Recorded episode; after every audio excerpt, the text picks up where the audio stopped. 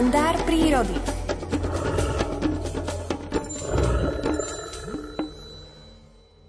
Traduje sa, že hluchání kohút vo fáze brúsenia počuje o niečo slabšie a preto je možné sa k nemu priblížiť na 2-3 kroky. Určite je to pravda, sám som sa o tejto slabine hlucháňov veľakrát presvedčil. Po štyri roky som však poznal jedného kohúta, ktorý určite aj počas brúsenia veľmi dobre počul. Prvýkrát som sa s týmto ostražitým hlucháňom stretol v jednu jar v apríli na Smrekovici, kde som skúmal už viac rokov jedno to kanisko. Raz ráno som ako si veľmi zatúžil priplichtiť sa aspoň k jednému kohútovi a vychutnať si jeho predstavenie z bezprostrednej blízkosti. Na tokanisku tokalo v to ráno 5 kohútov. Mal som obavy, či sa mi to podarí. Tento kohút však tokal asi 70 metrov od zvyšnej skupinky roztúžených hlucháňov. K tomuto sa azda priblížim, keď je sám, hovorím si v duchu.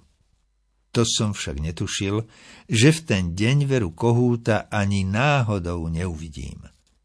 Počkal som, kým sa kohút poriadne roztoká. Išlo mu to veru ako na magnetofónovej páske. Klipkanie, výlusk, brúsenie. Na prvé brúsenie som urobil dva kroky, presne tak, ako som o tom vtedy čítaval v poľovníckých knižkách. Avšak keď som zastal, kohút zmlkol. Rozochvel som sa od strachu, že je koniec. Kohút ma určite začul. Teraz sa možno skytí na krídla a je po predstavení. Hundrem si sám pre seba. Zostal som tam stáť takmer na jednej nohe. Bolo mi všeliako, nemohol som sa však pohnúť, lebo potom by už bolo naozaj po všetkom. Ešte stále bola úplná tma, len hviezdičky blikotali pomedzi chvojinu statných smrekov. Už som to chcel vzdať a sadnúť si, no v tom začal kohút opäť klipkať. Troška mi to zlepšilo náladu. Hoci som si už skoro vôbec necítil strpnuté nohy, nijako som sa na seba nehneval. Hlucháň sa za pár minút dostal opäť do tranzu a tak som sa rozhodol, že budem pokračovať v priskakovaní. Keď kohút vylúskol a začal brúsiť, urobil som len jeden jedinký krôčik, aby som si vymenil zaťaženie nôh. Hlucháň však opäť prestal tokať. Ja som zostal zasa v takej nevhodnej póze, že nechýbalo veľa a v strmom svahu by som sa bol kobrľal k jeho veličenstvu. To hádam ani nie je pravda, že sa dnes nedostanem ani pod jedného kohúta. Veď v polovníckých poviedkach sa o tom píše tak jednoducho a ja urobím krok a je po tokaní. Ako to nakoniec dopadlo?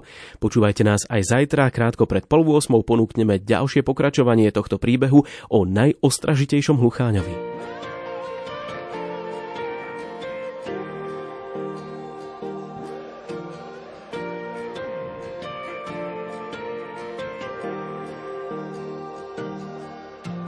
Pozri sa do neba, ako letia vtáci.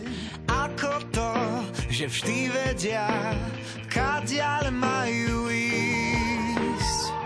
Domov vždy doletia, vyviaznú s bleskou hromov. A tak pozri sa do neba, môže sa ti to zísť. Každý krok je lepší ako len tak stáť. Keď nevieš kaďal ďalej, tak sa vráť. Vtáci vedia, že nič nie je náhodou, len sa nechať unášať prírodou. A tak sa nechávam unášať prírodou. Keď si nás prudký vietor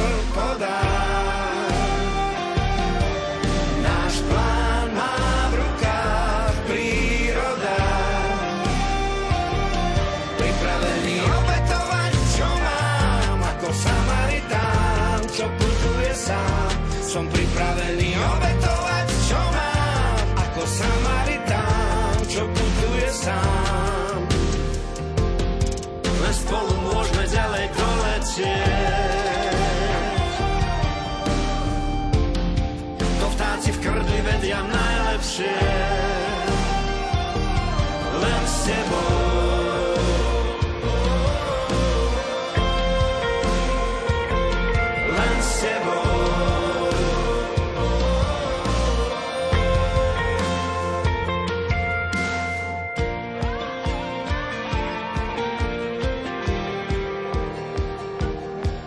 Často premýšľam, aj keď netreba, ako nás vidia vtáci. Či majú aj oni nám čo to závidieť. V spleti lások a rozchodov, anténa blesko s vodou. A či môžu sponad oblakov, čo si pekné uvidieť. Počúvate Rádio Lumen je 7 hodín 31 minút.